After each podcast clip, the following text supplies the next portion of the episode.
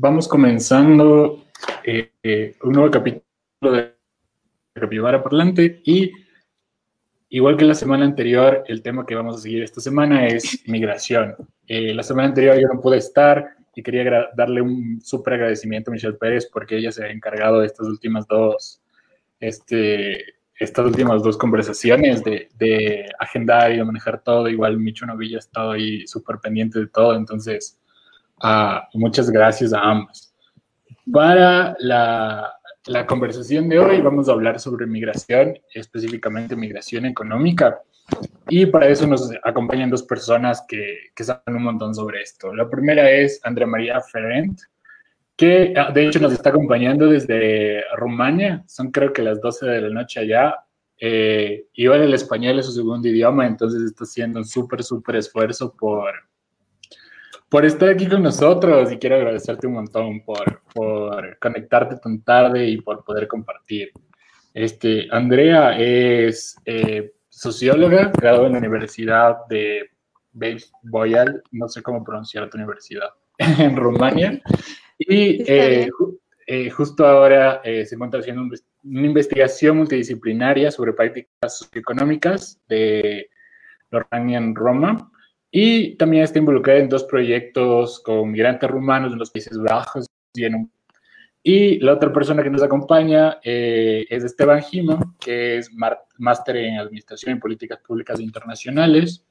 Y él trabaja actualmente en el, en el Ministerio de Gobierno del Ecuador, eh, en la Dirección de Prevención de Tratas de Personas y Tráfico de Migrantes. Entonces, estas son las dos personas que nos acompañan hoy día. Y eh, para comenzar, eh, la migración, o sea, no quisiera decir como el problema de la migración, porque más bien creo que es una condición que ha sido como pero ya en la historia siempre. Pero hoy en día, eh, un poco desde sus dos perspectivas, Andrea desde la parte de Europa, Esteban desde, la, desde cómo se ve el tema de la migración en América Latina, el caso de Venezuela. Uh, ¿Por qué es relevante hablar sobre migración hoy en día? No sé, Andrea, si quieres comenzar, o Esteban. Sí, yo puedo comenzar. Eh, primero que todo, gracias por invitarme y saludos a todos los que nos, nos ven de aquí, desde Rumania.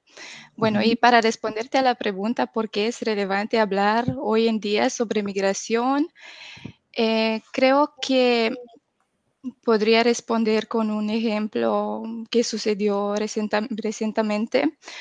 Eh, durante el primer año de la pandemia, o sea, el invierno pasado, creo que fue en enero, mm, este episodio pasó en el cual cientos de rumanos migraron para Alemania para cosechar espárrago. Entonces había un acuerdo entre los estados, entre Alemania y Rumania, para que, para que los rumanos vayan y para que cosechan, aunque, aunque fue la pandemia, aunque había restricciones en todos los países de Europa. Y mm, lo que siguió fue un grande backlash, eh, un montón de periódicos escribieron sobre eso y salieron testimoniales de los trabajadores rumanos de ahí diciendo que los habían prometido cuidancia, les habían prometido tener un doctor siempre con ellos cuando trabajaban y bueno, condiciones de vivienda decentes, pero lo que pasó ahí fue que los pusieron estar en muchas personas en el mismo cuarto, en las mismas casas, que no tuvieron doctor y más que todo que no pudieron regresarse cuando ellos quisieran, quisieron. Y lo que pasó en el país aquí fue que la gente dijo, ¿por qué hay filas tan grandes en los aeropuertos? ¿Por qué es que se quieren ir ahora en medio de la pandemia? ¿Por qué quieren hacer eso ahora que es tan peligroso? Y la respuesta es, todos nos damos cuenta de que tuvieron que hacer eso, fue una necesidad. Entonces creo que la lógica aquí es muy sencilla, que mm, los trabajadores esenciales de los sectores agrícolas de Europa de Este, que en la mayoría vienen de la Europa de Este, son más que todo no solamente hacen productos, no solamente generan eh, ganancias, pero generan vida. Las personas que mm, hasta entonces fueron, se refirieron a ellos como migrantes, Mm, de, la nada empezaron a llamarlos critical workers. Y más que mm. nada, entonces fue cuando se vio, se vio la dependencia de los ah, sectores, sectores agrícolas de la Europa de Oeste, la dependencia del um, labor migratorio. Y cuando los critical workers aparecieron como siendo esenciales para estos sectores. Pero Um, esa tendencia fue, presente desde antes. Eso, lo que hizo el coronavirus y la pandemia fue simplemente hacernos de que la, la veamos como en su pura forma, pero esas tendencias fueron ahí. Y yo lo que hice en mi proyecto de maestría eh, para mi disertación fue investigar las características de la migración de rumanos en el sector agrícola de los Países Bajos de Holanda. Entonces trabajé por un año, hice mi investigación y um, miré cuáles son sus condiciones de trabajo, qué es lo que hacen en, estos sectores, qué empleos, qué puestos ocupan y más que todo si hay precariedad y entonces si hay, si hay formas de los trabajadores para luchar contra esa, contra esa precariedad. Entonces eso fue lo que hice y lo que descubrí fue que el, el um, bueno, lo que yo descubrí más o menos fue en las mismas líneas con lo que ya nos dijeron, ya nos dijeron las investigaciones ya hechas sobre, hechas sobre eso, de que los rumanos y los este europeos que emigran para los sectores agrícolas de la Europa de Oeste ocupan las posiciones más bajas, ocupan las posiciones que son llamadas en la literatura los 3D, o sea, son demeaning, dangerous and dirty.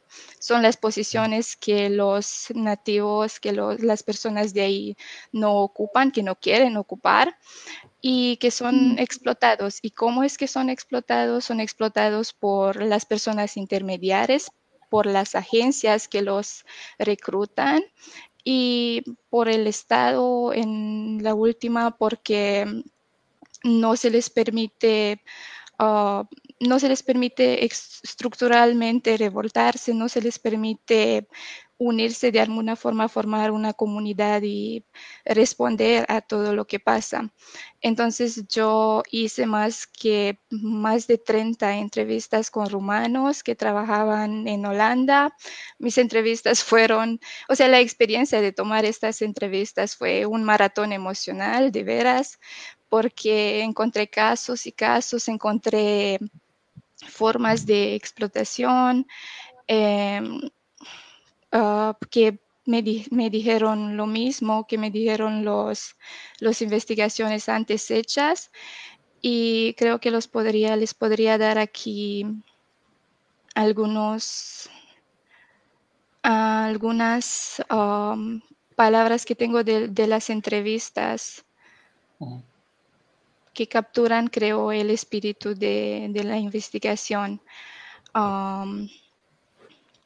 Sí, había gente que mm, me dijeron, vivíamos 10 personas en una casa que tenía tres cuartos o nos dijeron que esperábamos por unos tres meses antes de que nos preparen los documentos y para, para poder, para poder guardar la basura la teníamos que guardar en la casa porque sin tener un card, la máquina que viene para colectar la basura simplemente no llegaría a ellos y entonces no pudieron hacer eso sin documentos. O un caso en, el cual la persona que me dio la entrevista me contó una historia de sexual harassment, una otra persona que me contó que llegó ahí, que después eh, la persona intermediaria simplemente no le respondió el teléfono y ya no pudo saber nada, nada de ella. Eh, todos los respondientes eh, dijeron cómo había abusos de parte de las agencias de reclutamiento y del rol tan ambiguo que estas agencias tienen, porque están, tienen un rol muy intermediario, están debajo de las empresas, pero no todo el tiempo trabajan con ellas.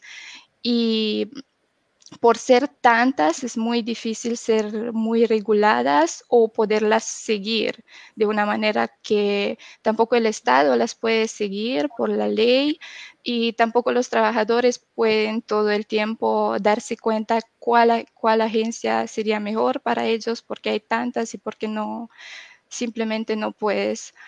Um, una otra persona que me dijo que habían pulverizado algo para las plantas y porque mm, esta persona no hablaba inglés y no entendía qué es lo que dijeron, eh, no entendió qué, qué, pasó, pero lo que pulverizaron fue clorín y esta persona me, dije, me dijo que estuvo enferma por los segundos días.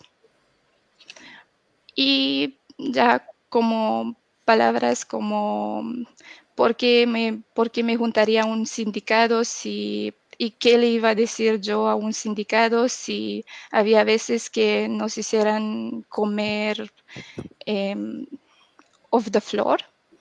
En el piso. En el piso. Sí. Mm de condiciones como vivir en trailers o en tents o compartir cuartos entre cinco o más que cinco personas, ser dejado sin lugar, sin un lugar en donde vivir o en la necesidad de cambiar agencias, pero porque nadie te respondía, eh, no podías hacer eso y eso es justo al llegar en el país, entonces estás en una situación nueva, estás en, estás en un país nuevo y no tienes a nadie. pero también quiero estresar que por haber condiciones tan difíciles de vivienda, eso se transmite en cómo estás en tu empleo, porque si la vivienda es horrible, también no vas a poder ir a trabajar siendo bien. Um, sí. Y por la paga, pues los respondientes siempre me dijeron que estaban pagados con menos que el mínimo del país y que, los, que, los horas, que las horas que tenían que poner siempre fueron más. Entonces, yo creo que podríamos decir que al lado de ser demeaning dangerous and dirty. Estos, em, este tipo de puestos también son demanding en todo el tipo de formas. Um, y entonces, ¿qué es lo que hace de que estos sectores, que son, by the way, sectores que ganan mucho, por ejemplo, el sector agrícola de Holanda es el segundo, eh, Holanda es el segundo mejor exportador de productos agrícolas del mundo. Este sector es uno de los motores de la economía del país.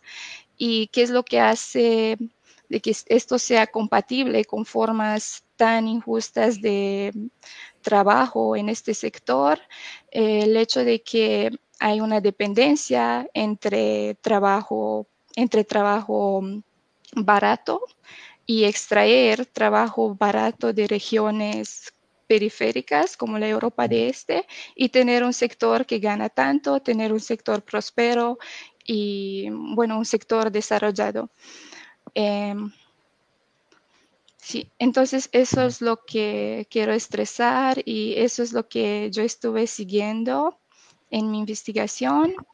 Como conclusión, lo que sale de ahí en términos de cómo es que los trabajadores pueden o no pueden organizarse para luchar en contra de estas formas de abuso.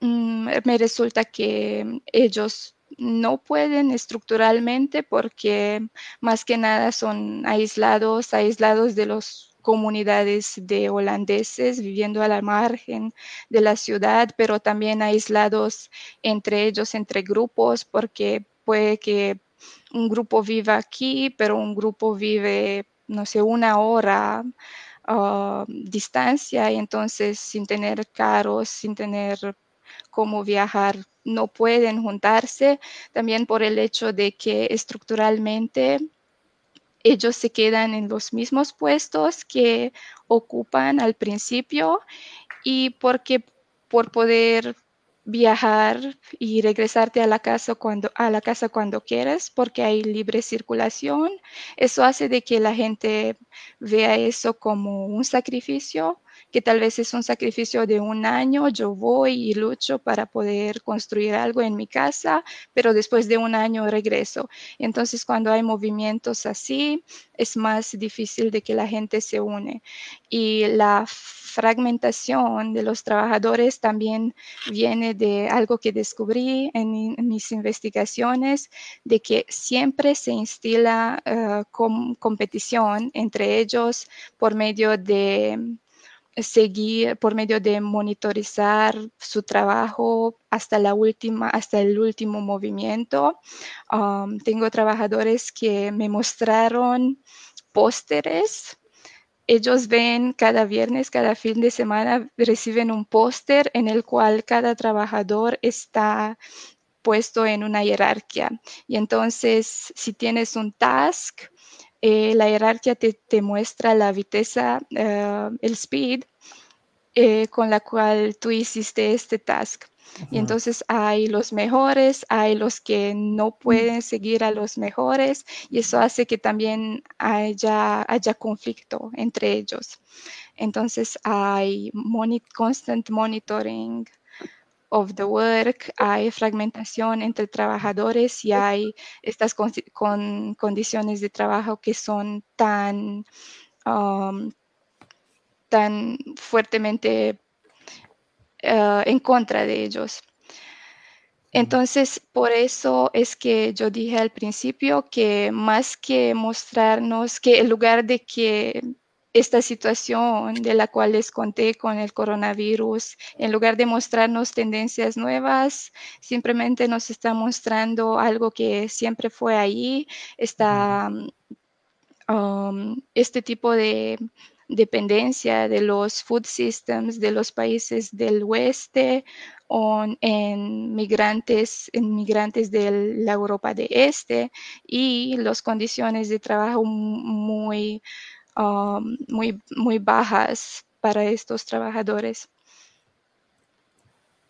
Eh, bueno, en este caso, André, voy a, voy a intervenir yo aquí un ratito. Te agradezco mucho por esa perspectiva, porque obviamente cuando generalmente nosotros pensamos en, en, el efecto migratorio o las olas de migración en América Latina, aquí mismo en la región o hacia afuera, es creo que un, creo que encontramos ciertos paralelismos, pero a la vez también muchas diferencias. Entonces, en este caso, eh, tomando un poco la experiencia eh, de tu investigación, que creo que es una realidad eh, no solo que se vive en Holanda, sino también en, general, como que esta, esta dependencia de, los, de la Europa del oeste en la mano de obra de, personas de Europa del Este, creo que es, es ya un fenómeno como de allá.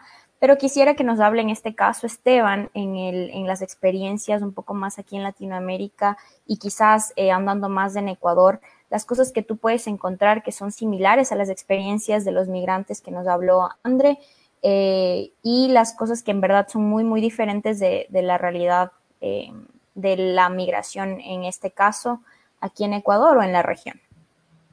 Chévere, chévere. Primero, gracias por, por haberme invitado. Pues chévere estar aquí hablando entre, entre amigos de un tema que es pues coyuntural, ¿no? En, en, este momento pues hablar de este tema es muy actual y muy importante. Eh, ya hablando sobre, sobre qué es lo que pasa en la migración acá en, en, la región, pues como sabemos, pues este no es un tema nuevo, sin embargo, en los últimos años se ha, habido, se ha venido dinamizando muchísimo, ¿no? Entonces ya no hablamos desde, desde una, una migración entre países, hablamos una migración entre ciudades y entre comunidades también. Y Latinoamérica pues ya no solo exporta migrantes, Latinoamérica recibe migrantes y a través de nuestros países hay un flujo eh, grande de, de, de, de, personas que buscan nuevos destinos y que en su mayoría es pues por nuevas oportunidades económicas, ¿no? Eso es otro punto que ya vamos a hablar. Entonces, pues en ese, en ese sentido es, es muy importante hablar de migración en este momento.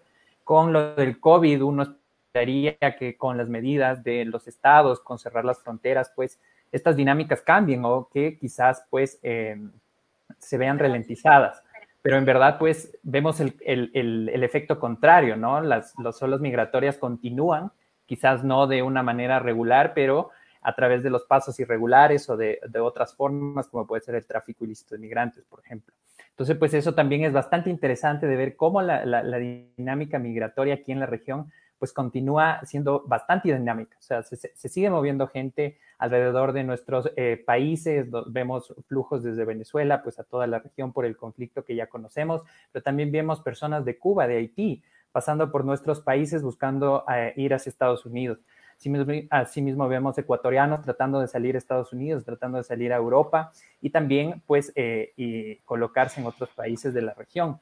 Como sabemos, países como Perú y Colombia, pues siempre ha existido esta, este, este fenómeno migratorio de viajar hacia otros países y pues es algo que se mantiene, ¿no?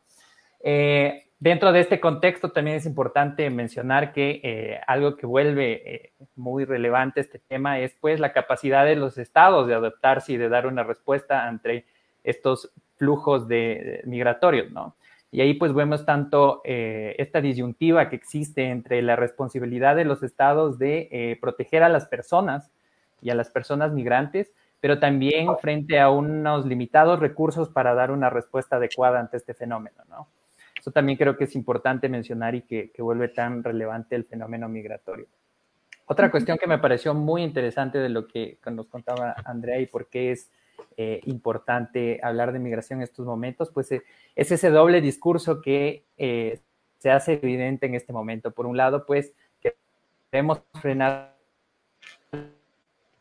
la migración bajo algunos de proteger trabajo en los países, vemos que los migrantes son. Y aquí también se hace evidente un poco ese doble discurso.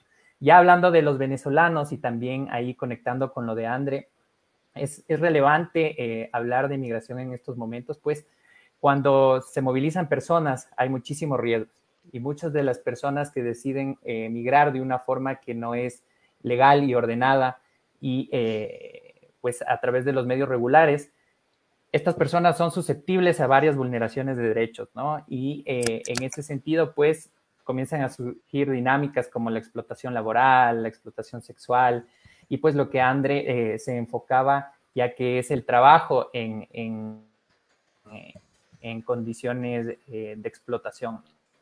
Entonces, pues en ese contexto también se vuelve bastante interesante porque nos enfrentamos en estos flujos migratorios a varias personas en condiciones de vulnerabilidad, ¿no? A las cuales los estados pues también eh, deben prestar eh, atención. Y hablando sobre los ciudadanos venezolanos, pues aquí en Ecuador nosotros les llamamos o los conocemos a estas personas en movilidad humana como flujos inusuales, ¿no? Eh, así le llamamos a esta movilización, a esta, a esta migración masiva o éxodo de venezolanos, pues que por razones de, de, violencia generalizada, la situación económica, el conflicto político, deciden salir pues de su país, ¿no? Y eh, en ese sentido también eh, eso ha hecho que todos los países eh, empiecen a pensar en cómo trabajar frente a la migración, cuáles son las medidas que se deberían tomar y pues también cuáles son las evidentes limitaciones que tenemos en torno a, este, a este fenómeno que siempre ha estado ahí, pero que, digamos, en Latinoamérica no hemos tenido la preocupación o quizás en algún momento la necesidad de comenzar a hablar de estos temas. Y, por ejemplo, de ser sociedades eh, expulsoras de migrantes a ser sociedades receptoras, pues cambia muchísimo la dinámica, ¿no? Y por eso se vuelve tan importante hablar de, de, migración en este momento. Ahora, hablando ya de, de, los temas de Andrea, un poco en, qué es igual, pues como Michelle decía, es, es, es eh, la experiencia de un migrante laboral que, lo puede, que lo puede hacer de forma regular es una. El que lo hace de forma irregular es otra. Y el que lo hace a través de, un medio ilícito al que se fue forzado por las necesidades, quizás a través del tráfico ilícito de migrantes, pues las experiencias son, eh, son eh, distintas, pero en algún momento tienen un, punto de encuentro que es llegar a trabajar en, en un país en el que quizás no conoces el idioma, en el que quizás no conoces la cultura, en el que quizás no tienes la facultad de regularizarte y ahí es donde te encuentras entre situaciones adversas y muy duras que quizás en la búsqueda de un sueño, lo que antes se conocía como, y en general como el americano, ir en busca de este sueño de mejores días, pues eh, en, algunas ocasiones se vuelve, se puede volver en los peores días de tu vida, ¿no?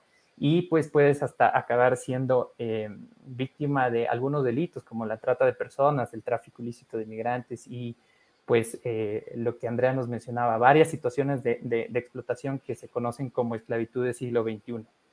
Entonces, pues ese es el, ese es el punto de encuentro, ¿no? Que tienen estos fenómenos eh, migratorios, que como sabemos, cuando hay esta, migración laboral, existen eh, muchos factores de atracción para viajar a otro país, muchos factores de expulsión para salir de tu país, pero cuando llegas a ese otro país, pues todos nos enfrentamos al mismo reto sea un migrante regular o un, migrante irregular, ¿no? Entonces, pues ese, mm, ese, ese yo creería yo que es el, punto de encuentro. Ahora, las dinámicas, pues sí son muy distintas. En, en, la Unión Europea, la libre movilidad cambia muchísimo la, la, dinámica, la, regular, la regulación, las leyes en términos de cómo se de cómo se regula el trabajo de los migrantes, de cómo se maneja la migración, eso hace que cambien muchísimo las dinámicas. Entonces, mientras en Europa hablamos de una gestión de la migración quizás mucho más eh, ordenada, regulada, eh, acá en Latinoamérica quizás ya hablamos del mismo dinamismo de la migración, pero que no tenemos todavía esas capacidades de regulación y que no estamos tomando las medidas eh, necesarias. Entonces, pues en ese sentido, esa es la, la, gran diferencia, pese que acá, por ejemplo, tenemos eh, también eh, en el marco de, los países de Ecuador, eh, Perú o de algunas alianzas económicas que se han generado acá, la libre movilidad y poder trabajar en otros espacios, ¿no? Sin embargo, pues todavía los marcos normativos no son suficientes, ¿no? Entonces, pues en ese sentido vamos caminando. O por ejemplo, ya para hablar de Ecuador, pues en Ecuador nosotros somos una situación particular acá en Ecuador, desde que en 2000 movilidad humana nos pues particular de, libre movilidad humana y de ciudadanía universal. Y eso es pues lo que nos hace tan singulares a Ecuador en términos de migración también, pues porque eh, aquí de Ecuador salen nuestros compatriotas eh, buscando mejores días a Estados Unidos, pero por aquí también eh, pasan personas desde África, desde Asia, buscando ir hacia Estados Unidos. Y ahora también, pues como país de destino, los venezolanos llegando acá eh, para, para, quedarse, buscando eh, mejores oportunidades, pero también de, eh, de, una migración que se queda momentáneamente en Ecuador por el factor dólar, para después continuar hacia otros países como Brasil, como Argentina. Entonces, pues eso es, eso es los puntos de encuentro que yo, que yo, yo pude, pude pude ir haciendo con, con Andrea. Entonces, eh, yo creo que lo, lo, más interesante es que eh, también es importante comenzar a hablar de, de, una sociedad como de acogida y de lo que estamos haciendo para recibir de mejor manera a esas personas, ¿no? Entonces, pues hablamos de situaciones de, de discriminación, de xenofobia, son cuestiones que como sociedad, pues, eh, tenemos que empezar a tratar, tenemos que empezar a dialogar y tenemos que empezar a buscar soluciones. Entonces, pues, ahí haciendo una mezcla entre por qué me parece relevante hablar de migración y los puntos de encuentro entre Europa y Latinoamérica. Eh, eso de mi parte, no sé cómo seguimos conversando. No, me salen bastantes dudas frente a la conversación que estamos teniendo y también puntos semejantes, las historias que nos contó Andrea. Eh, no creo que se, o sea, se alejan mucho de la realidad que están viviendo ahora muchos eh, perdón, venezolanos, no solo en, Ecuador, pero en general, en Perú, en demás, que viven en, un cuarto 10 personas, que no tienen trabajo, que eh, acuden al trabajo informal y a, otros, a otras formas de, de, de mantenerse económicamente activos y sobrevivir. Entonces, algo que estuvimos debatiendo antes es esto de que si se podría considerar este tipo eh, de explotación laboral como em, se puede considerar como esclavitud del siglo XXI o no, o qué equivale este, este término en sí, si se podría decir que lo que está pasando es eso. Em, ¿Qué pasa aquí con los derechos humanos en general? ¿Alguien está a, cargo de esto? ¿Cuáles son las políticas, tanto, por ejemplo, en Europa, que, o sea, por ejemplo, Rumania siendo parte de la Unión Europea, tienen poder de decisión, pero aún así sigue pasando esta explotación. Holanda, uno de los países más progresivos y liberales, sigue promoviendo esto de manera eh, externa y en cambio en Ecuador, con los venezolanos, que no existen políticas claras frente a ellos al, momento de no tener esta figura de, de, por ejemplo, refugiados, sino que están en el aire, de que no les dejan cruzar fronteras, que varios han estado regresándose otra vez a Venezuela por COVID. Entonces, no sé, ¿cómo ustedes lo pueden nombrar? Eh, si quieres, eh, voy yo primero. Eh, sí, sí con la particularidad de la migración, pues lo que más, a lo que más atención le debemos dar y a lo que más preocupación deberíamos tener, tanto como sociedad, pero como Estado, es eh, eh, que en estos flujos migratorios, obviamente, como tú decías, Michu, que es lo más importante, es pues proteger a las personas, proteger a los derechos, eh, los derechos humanos, ¿no? Entonces, pues, como tú decías, la, la, la, dentro de estos flujos migratorios que nosotros les llamamos inusuales, ya te comentaba que vienen personas en alto nivel de vulnerabilidad y la mayoría pues viajan eh, en, en, condiciones extremas y a los peligros que se enfrentan durante el viaje son extremos. Y a eso, si le sumamos que la movilización de personas, el perfil de personas que, que viaja ahora es vulnerable ya en, en, en, el país que fuere, ¿no? especialmente Venezuela. Entonces, si tú pones a esa persona que ya es vulnerable ante una situación extrema, lo colocas en un grado de vulnerabilidad altísimo. Y ahí es donde surgen las violaciones eh, a los derechos humanos. Tenemos que hacer una, diferenciación también entre lo que pueden resultar condiciones de, eh, de, explotación, a lo que ya pueden ser otros delitos mucho más específicos como la trata de personas con fines de explotación laboral. Entonces, por ejemplo, ahí sí es bueno hacer quizás una, una, diferenciación, ¿no? O sea, hay personas que viajan y que no pueden colocarse en el mercado laboral y que por lo tanto eh, están, o sea, se les empuja a ocupar puestos mal remunerados bajo condiciones que no son las adecuadas y diferentes situaciones, no recibir una remuneración eh, adecuada. Y por el otro lado ya tenemos pues cuestiones que son de esclavitud y que, tiene, y que, y que se van contra la libertad, contra la dignidad de los seres humanos. Y puede ser delitos eh, extremos como son la trata de personas, ¿no? Entonces, pues sí hay que hacer una diferenciación un poquito de lo que pasa. Ahora tenemos que recordar que eh, dentro de todo este movimiento de personas alrededor del mundo hay quienes lo hacen de manera regular o legal, si lo quieren llamar, y hay quienes lo hacen de manera irregular. ¿No? O, yéndose en contra de las legislaciones de, los países, ¿no? Y dentro de esos dos grupos podemos encontrar vulnerabilidad. Ambas personas comparten una misma situación que es estar en movilidad humana, ¿no es cierto? Un país que no conocen, pero la diferencia lo hace el, nivel, el nivel de peligro que corre alguien que viaja sin dinero, que viaja sin los documentos y todo esto. Pues entonces ahí eh, eso es lo que vuelve tan difícil eh, poder coordinar acciones con respecto a este segundo grupo, el que viaja en un alto grado de vulnerabilidad, ¿no es cierto? Entonces, pues ahí los estados obviamente eh, tienen un problema y ahí podemos hablar, por ejemplo, de, la, la situación de Ecuador con Venezuela cuando ellos no tienen la capacidad eh, de, y su Estado no les provee ese, ese, tipo de servicios de sacar un pasaporte, ¿no? De acceder a la cédula. Y por eso ellos no pueden acceder a, a, procesos aquí en Ecuador, como es el de regularización migratoria, o entrar al censo para conocer cuántas personas venezolanas hay y que después puedan eh, quizás acceder a nuestros servicios, pues eso complica mucho más las cosas. Entonces, por ejemplo, ya hablando de la, de la, de la situación de Venezuela, son, eh, son, son distintos factores que vuelve su, su, su, su situación. El primero, pues, es que no pueden acceder a ningún tipo de, documentos, ¿no es cierto? Eh, el tipo de personas que se moviliza, antes veíamos personas con nivel profesional, eh, nivel eh, de secundaria, pero ahora también tenemos la, movilización de, de, un grupo de personas pues, que no tienen cierto nivel educativo o podría insertarse al mercado laboral aquí en Ecuador, ¿no?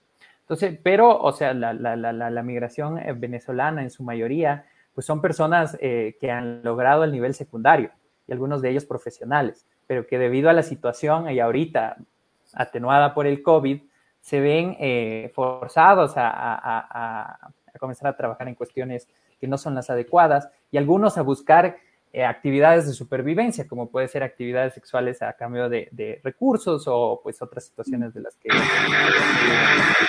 tú podrás, ustedes podrán conocer, ¿no? Entonces, pues en ese sentido, obviamente, las respuestas del, Estado deben ser orientadas a, proteger los derechos de las personas, pero hay las limitaciones que tiene el Estado en este momento, por ejemplo, con lo del COVID. Los servicios sociales, pues, están, están al límite, ¿no? Y si a eso le sumas otro tipo de problemáticas, también, pues, eh, se vuelve mucho, mucho, mucho más complicado. Pero aquí en Ecuador, por ejemplo, sí, sí somos un país que eh, trata de poner la protección de las personas por encima. Y pues, por ejemplo, en, el caso de, atenciones emergentes, es decir, eh, si te encuentras a alguien que está cruzando la frontera y que necesita un servicio urgente de salud, pues se lo trata de canalizar y así. Pero en sí, como tú decías, Michu, no, no, no existe eh, una política pública ya estructurada que trate de dar respuesta a, a este fenómeno. Sí hay iniciativas que son un poco coordinadas, de, hecho desde Ecuador, por ejemplo acá en Ecuador hay el proceso de Quito, se llama, que es una unión entre varios países para tratar de buscar una solución y atender varias de las necesidades de, las personas de movilidad humana que se están movilizando. Y esto, por ejemplo, tiene el apoyo económico de varios organismos internacionales, ¿no? Y pues ahí se plantean, dentro de este marco, hay planes de acción pues en los que ya se van trabajando algún tipo de, necesidades y también pues poniéndoles un poquito de presupuesto. Sin embargo, eh, obviamente pues es, esto toma tiempo, es bastante difícil, aún no se pueden, eh, no se pueden atender situaciones que son de, de, corto plazo, que es brindar atención emergente pues a esta población. Peor aún podríamos hablar en este momento de políticas de inclusión, ¿no? Entonces, pues, claro, es, imposible que yo pida ahorita que hagan una política de inclusión si todavía no podemos resolver lo básico y lo mínimo. Pero es bueno saber que, eh, pues por lo menos acá en Ecuador, tenemos ese norte, sin embargo, pues existen todas las limitaciones que, ya les conté. No sé si, si Andre nos quiere compartir algo. Sí, Gracias por todo lo que dijiste. Estuve pensando todo el tiempo cuando hablabas como la similitud esencial entre lo que tú estás describiendo y lo que yo también veo es, son los, las vulnerabilidades y es la precariedad. Y entonces, como la precariedad es un concepto tan largo, siempre los tenemos, lo tenemos que ver por por lo que es en cada situación única y específica. Y, pero al mismo tiempo la precariedad se tiene que, tiene que venir como oponiéndose a un tipo de trabajo que sea decente, precariedad como a la oposición de trabajo y empleo decente y como una inconsistencia, así debería de ser, pero ¿qué, podemos hacer cuando la precariedad se vuelve la norma? Como veo que es en lo que tú nos cuentas y cómo es en estos sectores que yo estuve describiendo ah, y que yo estuve viendo.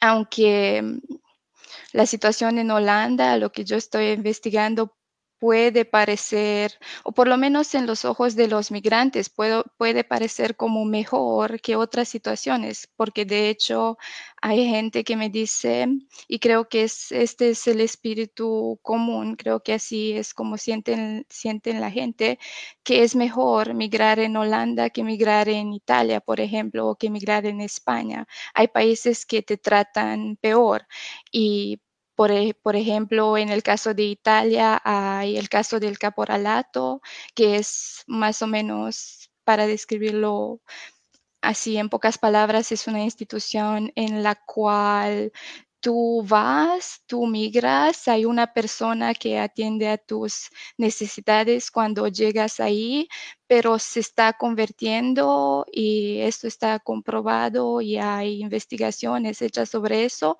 se está, ah, se está convirtiendo en una forma de esclavitud porque tú llegas ahí, estás aislado, y simplemente los trabajadores tienen que escuchar qué es lo que les dice la persona intermediaria, tienen que hacer eso porque no tienen de otra. Eso es una forma de trabajo no libre y hay varias formas de trabajo no libre. Y entonces también hay una incompatibilidad esencial entre formas de trabajo no libre que hay y lo que nos dicen las axiomas del mercado libre en el capitalismo. Entonces, ¿por qué es que hay esa incompatibilidad? Eh, creo que esta es tu pregunta también, Michu. No sé cómo, cómo responderte. no sé si hay respuesta. Es simplemente algo que se tiene que, bueno, se tiene que solucionar, eso sí. Y sí, hay que, hay que tener medidas, hay que ver las cosas históricamente, hay que ver cuáles son los pillars de este tipo, de este régimen de trabajo para poderlo, para poderlo cambiar. Y para la segunda pregunta, qué es lo que hacen los estados. Yo solamente puedo hablar de, o sea, podría dar un, un ejemplo de mi investigación, eh, porque yo participé en más que dos conferencias regionales en Holanda, en, las cuales debatieron la importancia, y así fueron los títulos también, la importancia del migrante de Europa de Este para la economía de la región y para la economía de Holanda, pero los términos en los cuales hablaban eran de cómo integrarlos para que no nos estorpen. así es así es, así es el discurso y así es en varias, eh, también en varios eh, documentos oficiales que, que yo investigué. Ah, entonces tenemos que empezar ahí, tenemos que empezar en el primer nivel, que es cambiar el discurso de cómo hablar sobre estos migrantes, porque si hablas de ellos en términos de para darles un ejemplo concreto de una conferencia, ah, les dimos bicicletas, pero no pensamos que también tenemos que enseñarlos en qué parte del camino manejar la bicicleta.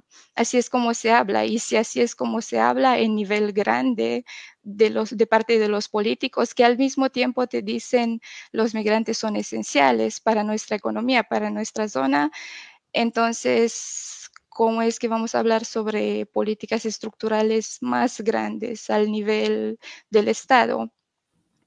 Sí, hay, hay una contradicción, contradicción ahí. Em, bueno, en este caso, no sé, yo voy aquí igual a intervenir. Em, creo que es súper valioso y nos han dejado súper claro el tema de, de, de, la situación de los migrantes, tanto en nuestra región como en Europa. Algo que me llamó mucho la atención de lo que hablaba Esteban y ahorita el que lo menciona Andrea, es el tema como de la doble moral sobre el discurso. Eh, como de, dirigencia y sin embargo también creo que existe una narrativa que ya se ha instaurado en, en el colectivo en, la, en, el pensamiento colectivo eh, sobre la migración, ¿no? Eh, pues existe este tema que, nos mencionaba Esteban de xenofobia eh, dentro de las propuestas, al menos aquí en, que estamos en coyuntura electoral en Ecuador, e inclusive en, debates de primera vuelta incluían algunos, algunos políticos sus propuestas sobre la migración venezolana específicamente y con esta narrativa eh, pues muy de eh, lo que debemos hacer es cerrar fronteras, debemos intentar pues que estas personas no estén aquí en el país. bueno, hay, como que muchas líneas discursivas en torno a eso. Y también dentro del colectivo de las personas, no tomadores de decisiones, pero simplemente gente que hace parte del tejido social. En este caso, yo lo que quería un poco preguntarles desde la investigación que ustedes y desde el trabajo que ustedes hacen, eh, es un poco como, ¿por qué surge esto de, por ejemplo, más, más andado en el tema de Ecuador?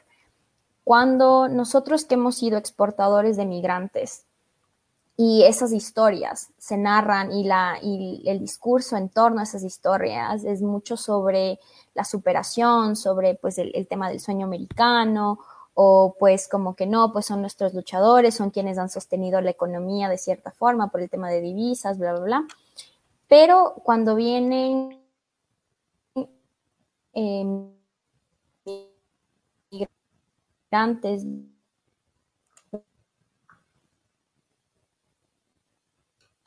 discurso cambia eh, que, están en juego para cambiar acá, para que, para que esos discursos se instauren eh, y cómo también quizás irlos transformando para ver a la migración ya no como un problema, sino como decía Paul, una situación y, pues más bien eh, un tema que se debe afrontar desde varios niveles, ¿no? Entonces eso es como que la pregunta para ambos. Eh, bueno, si quieres, eh, empiezo yo, ¿no? Eh, la, cuestión de, esto que lo podríamos llevar a un, a un doble discurso, pues es la manera en la que enmarcamos este tema, ¿no? Entonces, lo que pues conocemos como framing, ¿no? O sea, de cómo, cómo según tu, tu posición en la sociedad se vuelve de importancia o cómo tú lo enmarcas y lo entiendes también al fenómeno, ¿no es cierto? Entonces, pues obviamente es natural, es, hasta un comportamiento humano básico de cuando ves en peligro tu oportunidad de empleo, eh, ves en peligro los recursos, eh, la entrada de recursos porque alguien lo puede hacer mucho más barato o por otras situaciones, eh, por otro tipo de situaciones, pues es obvio que, sientes, que sientes ese, ese peligro, esa alerta, ¿no? Pero también esto es pues una percepción también cuando hablamos de migración y ya todos empezamos en que nos va a quedar el, eh, nos va a quitar el empleo, eh, se van a quedar en, en, nuestros casos es ridículo, se van a quedar contra nuestras esposas, con nuestras esposas, eh, van a venir a aumentar la delincuencia, todo este tipo de cosas, pues son discursos que se instauran, porque pues es trabajo de algunas personas instaurar ese tipo de discursos. y pues una cosa es instaurar este, este discurso, otra cosa también es creerlo, ¿no? Y pues sí, dentro, dentro de nuestra sociedad hay personas que creen, creen esto, pero en realidad pues la migración todos conocemos eh, sus diferentes beneficios en términos de economía, primero ya que estamos hablando de, de cuestiones de migración laboral, en términos de economía, eh, por ejemplo, aquí en Ecuador hay estudios que demuestran que pues eh, las personas venezolanas que vienen eh, capacitadas o incluso no, trabajando en, tanto en actividades de comercio formal e informal, dinamizan pues los flujos económicos. También pues en términos culturales, cómo crece también la manera en que los ecuatorianos nos relacionamos, lo que aprendemos, lo que podemos compartir con ellos, ¿no es cierto? Entonces, pues, eh, pues, pues esas dinámicas son de las que eh, tenemos que empezar a sacar provecho, ¿no? Y eh, pues hay personas preparadas, aquí hay un sinnúmero de personas que, que, son buenísimas en el campo de la salud, en, en el campo de la educación, pues que hay beneficios que explotar ahí, ¿no? Y ya un, poco regresando a lo que, a la, a la, primera parte que se me, que se me olvidaba de decir, es eh, en este momento, pues ante una situación crítica como es la del COVID-19, ese tipo de discursos o ese tipo de sentimientos se agravan, ¿no? Y pues obviamente tú estás en búsqueda de trabajo. Eh, lo que seas, obviamente sientes mucho más esa competencia, ¿no? O sea, con alguien que pues obviamente eh, su situación también lo lleva a, hacer cualquier tipo de actividad por menos precio, etcétera, ¿no? Lo que, lo que pensamos en general. Y pues durante esta situación de COVID, todos esos temas se vuelven mucho más difíciles de abordar entre, entre nosotros, entre las familias, entre, entre la comunidad. Y peor aún, pues, eh, empezar a, pensar en lo positivo de esa migración quizás se vuelve más complicado. Pero eh, yo creo que en, este momento, obviamente, como tú decías, hay que cerrar fronteras, cuestiones así, eh, quizás sí nos hacen más daño del que, eh, del que nos, nos benefician. Entonces, por ejemplo, vemos muchas más situaciones de, discriminación, de xenofobia, y eh, pues es algo preocupante y que después, en términos tanto económicos como, como de avance de la sociedad, se vuelven muy difíciles de abordar. ¿no? esto si sigue creciendo así el tema y no, pues no se toman algún tipo de medidas, pues en algún punto se vuelve mucho más caro y mucho más eh, difícil abordarlo. Entonces, eso con respecto al, doble discurso y ahí quizás una cosa más, como, como decía André, pues eh, a nivel internacional, eh, a veces es, es, es, interesante lo que decía André, ¿no? conocer que por un lado dices la migración es mala, pero por el otro lado económicamente y como tú decías, Michelle, se mueven divisas, lo hacen en menos precios, quizás si son mejores haciendo el trabajo. Por ejemplo, hay eh, estudios en Estados Unidos que dicen que los mexicanos eh, son mucho mejor en ciertas actividades como las agrícolas, porque trabajan en familias. Y pues son cuestiones que están estudiadas y comprobadas. Entonces, si tú, si tú hablas de, de, de esas cosas, pues también es muy contradictorio, ¿no? Entonces, pues sí, ahí los países empiezan a poner bastantes medidas, como eh, la cuota de migrantes que eh, pueden llegar eh, en este año, ¿no? El número de visas que puedes procesar durante este año y cuestiones así. Entonces ahí hablamos de una gestión de la migración, ¿no? No, no hablamos ni de, ni de cerrarnos ni de promoverla, sino más bien hablamos de una gestión de la, de la migración. Y eso es eh, ahí también es donde entran los discursos, ¿no? Entonces, claro, en un momento tú como país necesitas decir que la migración es mala, ¿no? Y necesitas tener el, apoyo y todo, y pues bueno, esas ya son otras cuestiones eh, de política, pero pues así es, como funciona este, este tema quizás en, algún punto. Eh, eso nada más que tenía para compartirles, que se me estaba quedando. Perfecto. André. Sí, me, me gusta mucho esta pregunta porque es, es, tiene y tiene muchas nuances para hablar sobre cómo se está construyendo este discurso de que es eh, del migrante y, y se está construyendo en varias formas y siempre es muy interesante investigarlas. Em, si es, si para hablar sobre migrantes rumanos en los Países Bajos, por ejemplo, em, por ocupar puestos que son puestos de abajo, por ser siempre en esos puestos que son asociados con estatus también bajo, eso se convierte en un climato de clasismo y eso se convierte en actitudes eh, de perjuicio hacia los rumanos. Entonces así es como se construye la imagen del, migrante eh, en los Países Bajos, del migrante rumano. En, la otra, en una otra dimensión, como es que los migrantes mismos construyen un discurso sobre ellos, también es interesante porque hay hay personas, y yo descubrí esto también en mis entrevistas, que hablan sobre migrantes que um, deserve um, merecen. Como deserving migrants, migrantes que se merecen tener lo que tienen, inmigrantes que no se merecen, merecen, migrantes que son flojos, inmigrantes que trabajan mucho para tener lo que tienen. Y eso, ese discurso se, se está construyendo simplemente porque es algo que al cual te agarras para poder salir adelante y eso es triste pero es también parte de toda esa pregunta, cómo se, está construyendo este discurso. También, como les dije, um, por ejemplo, estar en la mesa con tu familia y decirles que eres migrante en Holanda podría ser más bien visto que, que decirles ah, estoy migrando pero en Italia. Eso es también una nuance.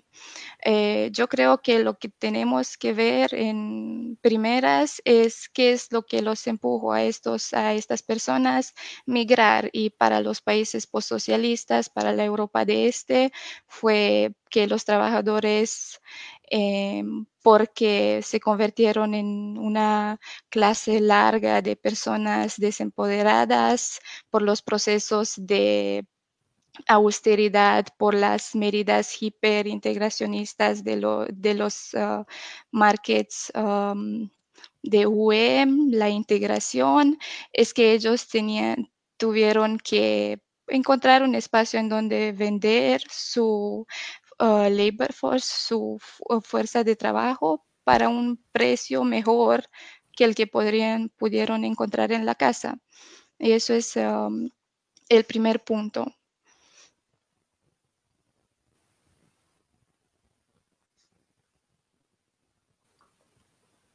Perdón.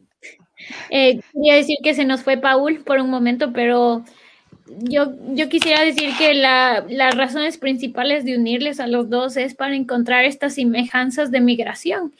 Independientemente eh, de dónde estemos geográficamente y lo que está pasando, eh, las, los flujos migratorios siempre han pasado y lo que se tiene en común es esto de la seguridad económica y también sobre sobrevivencia, supervivencia en general, o sea, cómo tú sobrevives a situaciones que estás enfrentando actualmente. Antes se consideraba por escasez de recursos o porque las tierras ya no eran fértiles y, te movías y ahora es por razones mucho más fuertes que equivalen a tu modelo económico y político de los países de, por cuáles migras. Y eso es lo que está pasando actualmente. Yo creo que eso es lo que les une a los dos y, y también lo que distingue del uno al otro. Eh, yo creo que en general lo que igual es semejante aquí es las políticas públicas, cómo se pueden distorsionar y lo que prevalece es la seguridad. Ah, no puedo, las, eh, el tema de seguridad, perdón. Estoy igual con Spanglish, pero eh, básicamente como prevalecer la seguridad ante todo y eso eh, disminuye o no toma en cuenta los derechos humanos. Yo creo que eso, eso está pasando bastante. Ajá. No sé, Paul no se puede conectar, pero bueno, si tienen algún comentario al final. Sí, los, los, discursos son varios, ¿no? La protección del mercado, la protección de la seguridad nacional, en esta época, pues la contención de, de, la pandemia todos pues eh, son discursos, bueno, y no, y no, no siempre discursos, sino a veces quizás también necesidades, pero eh, como tú decías, lo que debe prevalecer es pues eh, la protección de los derechos humanos. tenemos que contar, tomar en cuenta que las personas en movilidad humana y en, y en particular las personas que viajan en condiciones extremas, y que buscan llegar a, otros países por mejores oportunidades o huyendo de conflictos sociales, armados o situaciones de violencia generalizada, pues eh, son esas personas a las que más mm, son mucho más vulnerables, ¿no? A, ser víctimas de algunos delitos, a entrar a trabajar en situaciones de trabajo precario. Y como decía André, ahí pues eso es, eso es, eso es el, ese es el problema, ese es el, centro, cuando el trabajo precario se vuelve la norma, ¿no? Entonces, eh, esa es la situación en la que, hay que fijarse, ¿no? Y, eh, pues ya en lo que tú decías de la, protección a los, a, los, derechos humanos, pues en Ecuador, eh, como ustedes saben, nuestra constitución, nuestras leyes, pues tienden a perseguir este objetivo. con todas las limitaciones que tenemos con todas las situaciones que tenemos, pues eh, se han ido avanzando en ciertas acciones como el registro migratorio, eh, todas estas cuestiones, pues que, que si bien nos a avanzar eh, un poco, todos conocemos que estas dinámicas avanzan mucho más rápido y necesidades gigantescas se generan con mucha más facilidad y pues el tiempo en la que evolucionan las normas comparado al tiempo con el que evolucionan los fenómenos es muy distante. Entonces, vamos a seguir eh, teniendo este problema. Y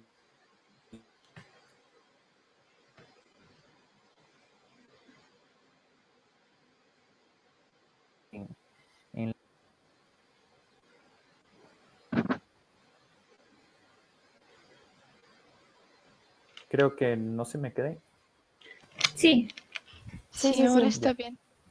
Ya. Eh, bueno, ahorita hasta que se nos conecte un poquito, Paulo, ojalá y, lo logre. Eh, Lo logró. Paul, ahora sí te estábamos esperando. sí, sí, sí. Ah, ay. No. Creo que. Creo que te escuchamos, pero... A ver. Te escuchamos, Capi, puedes seguir.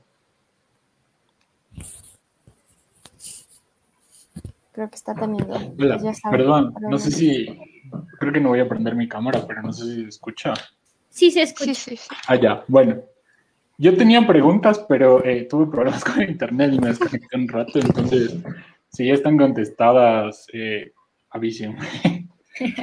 pero, bueno, eh, un poco de forma personal, yo recuerdo la primera vez en que yo comencé a tener contacto con esta idea de migración. Eh, fue un poco por lo que pasaba en Colombia. Y yo recuerdo que yo caminaba de, en Atuntaki de mi escuela a la casa de mi abuela y me encontraba con desplazados colombianos que llegaban y de eso ya van como, como muchos años. Y eh, un poco yo quería enfocarme en, en, el impacto económico que tienen todas estas personas que llegan. Eh, ¿Y cómo haces para cambiar esa dinámica que existe en, estas personas vienen como a, quitarme el trabajo. ¿Es esa el, tipo de crisis que se ve en un país después de que hay un flujo migratorio como muy grande? ¿O es necesario para la economía? Eh, porque estamos hablando de esclavitud del siglo XXI, pero este tipo de esclavitud es necesario para la economía de los países y para que ciertas industrias se sigan desarrollando. Eh, un poco mi pregunta va de lado porque eh, yo recuerdo, hay un chico que viene de Venezuela que trabaja en un semáforo aquí abajo y el chico, eh, un tipo pasó gritándole que se regrese a Venezuela y el chico para defenderse le gritó que, que por qué, que él tenía dos títulos universitarios, que tenía un masterado y el chico está trabajando en el semáforo. Entonces esa es la realidad a la que él se está enfrentando. Pero si lo piensas, ese chico tiene muchísimo valor que, que, puede dar para la economía y para el desarrollo de un país, porque es una, es una persona que tiene un montón de conocimiento. Entonces, eh, creo que esas eran mis dos preguntas. Uno, del lado económico, eh, ¿es necesario mantener, para ciertas empresas, ustedes creen mantener como a estos migrantes pagándoles menos en estas situaciones precarias? Y por otro lado, ¿cómo se puede hacer eh, ¿Cuál es la realidad? La realidad es que va a haber una crisis si entran más este, migrantes o se puede revertir eso para, no sé, ver el potencial que pueden tener todas estas personas o el capital humano, llamémosle, eh, que puede de hecho llegar como a, transformar o cambiar cosas. Eh, cuando hablamos de migración, ¿por, cuáles de estos dos lados nos vamos? Eh, ¿Y hay alguna forma de cambiar el discurso o, o no sé, digamos, esa era mi, mi pregunta.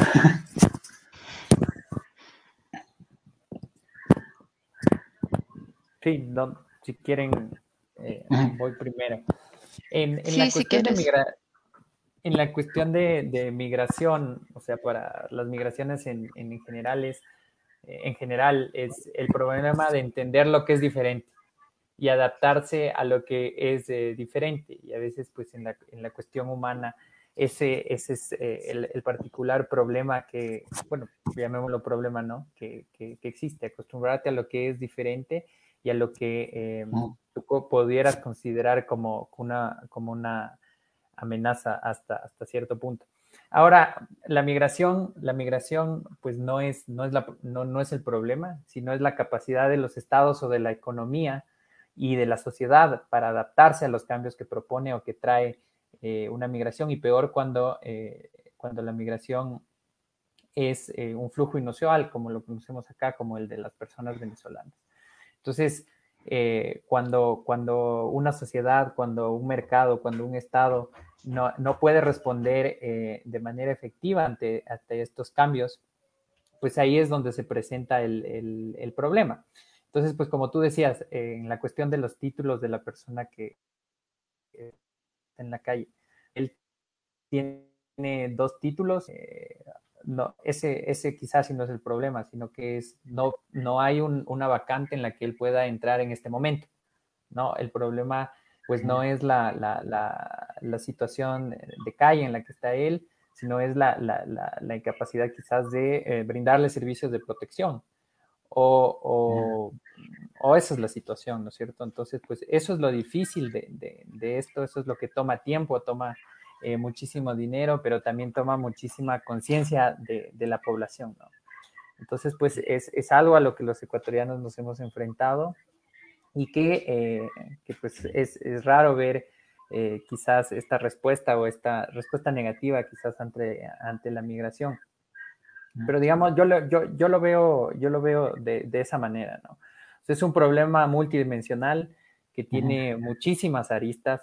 O sea, no, no solo que digas, ah, genero más empleo, sol, soluciona la cosa. Claro. O, ah, eh, genero una cuota, instauro visas, eh, lo que sea, pues eso, eso no, no, no cambia la situación, va por otro lado. Eh, va por va por tratar de cambiar eso que te digo, lo miedo, el miedo a ser diferentes, que pues se lo hace a través de muchísimas cosas, ¿no? Empezando desde sensibilizar a la gente, campañas de información, eh, raya por también cierto tipo de programas que promuevan la inclusión de los migrantes, eh, cierto tipo de, de, de, formas de encuentro entre culturas, ¿no? Y, y, va pues por muchísimos aspectos. Pero, pero en sí lo que les decía, pues para, a mi punto de vista, es que eh, no solo solucionar un factor es que ya con eso solucionas todo, ¿no? Y pues tenemos que tener en cuenta que todas estas problemáticas, todos los, los, los, beneficios son propios de los fenómenos migratorios también. O sea, no tenemos que, eh, tenemos que entender que estos problemas siempre van a existir, las bondades siempre van a estar ahí, pero lo que cambia es el, el trabajo como Estado o como sociedad que, eh, que se empieza a hacer para aprovecharse de, de, de, los beneficios que te puede traer la migración y para luchar contra las cosas negativas que quizás puede traer la, la, la migración. Entonces, esa es mi opinión y, y, bueno, no sé. Gracias. No, está súper bien. Sí, yo, yo también estoy de acuerdo con Esteban, por supuesto, y también hay situaciones similares y voy a sonar muy cínico, muy cínica, pero creo que, o sea, es bien buen negocio tener como en, en, mi ejemplo, algo que encontré en la investigación, tener personas que tienen maestría en ciencias agrícolas y traerlas para que cosechen no sé qué tan tal frutas, pero son personas que conocen sobre las plantas, que conocen sobre los siglos de crecimiento de las plantas, conocen, bueno, esa esta ciencia y tú las tienes ahí para que te hagan un, empleo que es, uh, que puede que lo puede hacer también alguien que no tiene estudios, pero te estás aprovechando de esto. Y para que esas personas ganen un poquito en ese tiempo, pero después que regresen en la casa. Um, y eso pasa. Y ahí se me, se me fue la idea. Um, no pasa nada. Sí, pero sí, simplemente quería decir que la manera en que se construyen estos discursos ambiguos y contradictorios entre uh, sí necesitamos a los migrantes, pero después uh, nos, nos están tomando nuestros puestos de trabajo, pero la realidad, aunque la realidad es que los holandeses, por ejemplo, no quieren y nunca harán este tipo de trabajo, entonces eso es muy irónico, pero también es, también es doloroso porque se está construyendo en un discurso en el cual los migrantes son malos, te están haciendo daño, pero lo que están haciendo es eh, cumplir con y estar en unos puestos que tú desde el principio no querías tener.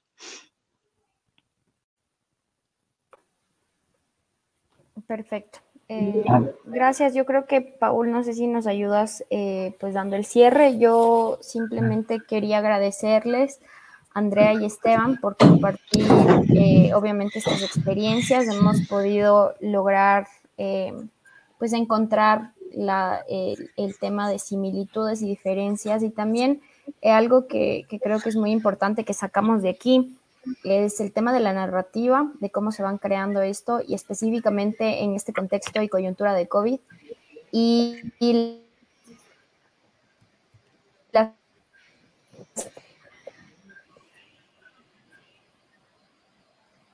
segunda es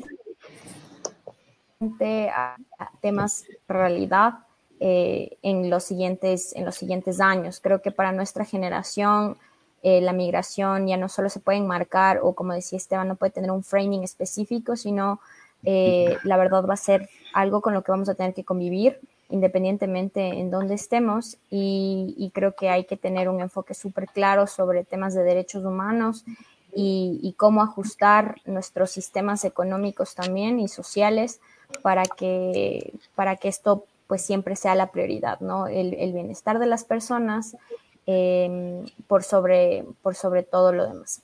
Entonces, eso, eso de mi parte, no sé si Michu y Paul pueden.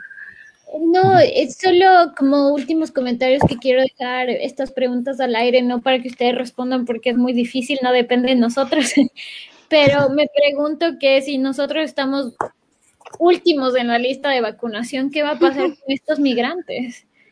¿Quiénes van a ser responsables? Y por velar por su seguridad y por su salud y demás. en verdad es algo preocupante ahora escuchando em, cómo falta mucho política e interés. Entonces, no sé, me dejó estas dudas este conversatorio para eso. Obviamente sé que no depende de nosotros, entonces, no sé, solo quiero dejar a la reflexión. Eh, Micho, si podría decir como un último pensamiento Claro. No, me vino antes, pero ah, quería decir que mm, para que mm, si seguimos permitiendo que los estados simplemente se quedan en esta posición en la que están acomodando mano de obra, están acomodando simplemente manos de trabajadores, pero no están acomodando seres humanos, entonces ahí es en donde queda el problema el problema principal y eso es lo que en lo que tenemos que trabajar y los estados tienen que trabajar. Solo eso como una conclusión. Ah, bueno, eh, no me veo, pero eh, creo que con eso ya eh, terminamos la, la, conversación de hoy. igual me quedo con un montón de, de, aprendizajes y de cosas y de preguntas, entonces les quiero agradecer un montón a Andrea, Esteban, Michelle y Michelle eh, por, por, acompañarnos y por, por, darnos como su perspectiva sobre este tema.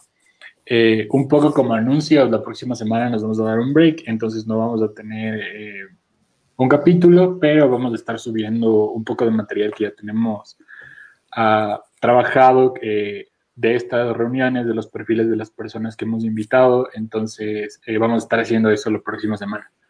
Eh, muchísimas gracias a todos los que se conectaron, los que nos pudieron ver, los que nos escribieron. Eh, pueden seguirnos en Facebook o en Instagram. Igual vamos a, seguir buscando temas. Eh, si hay algo que, de lo que quieran que, hablemos o alguna persona a la que se quieran entrevistar, igual pueden escribirnos. Y muchísimas gracias a todos. me despido ya, nos despedimos. Bye. Gracias. Adiós. Gracias. Cuídense mucho. Chicos. Bye. Tchau.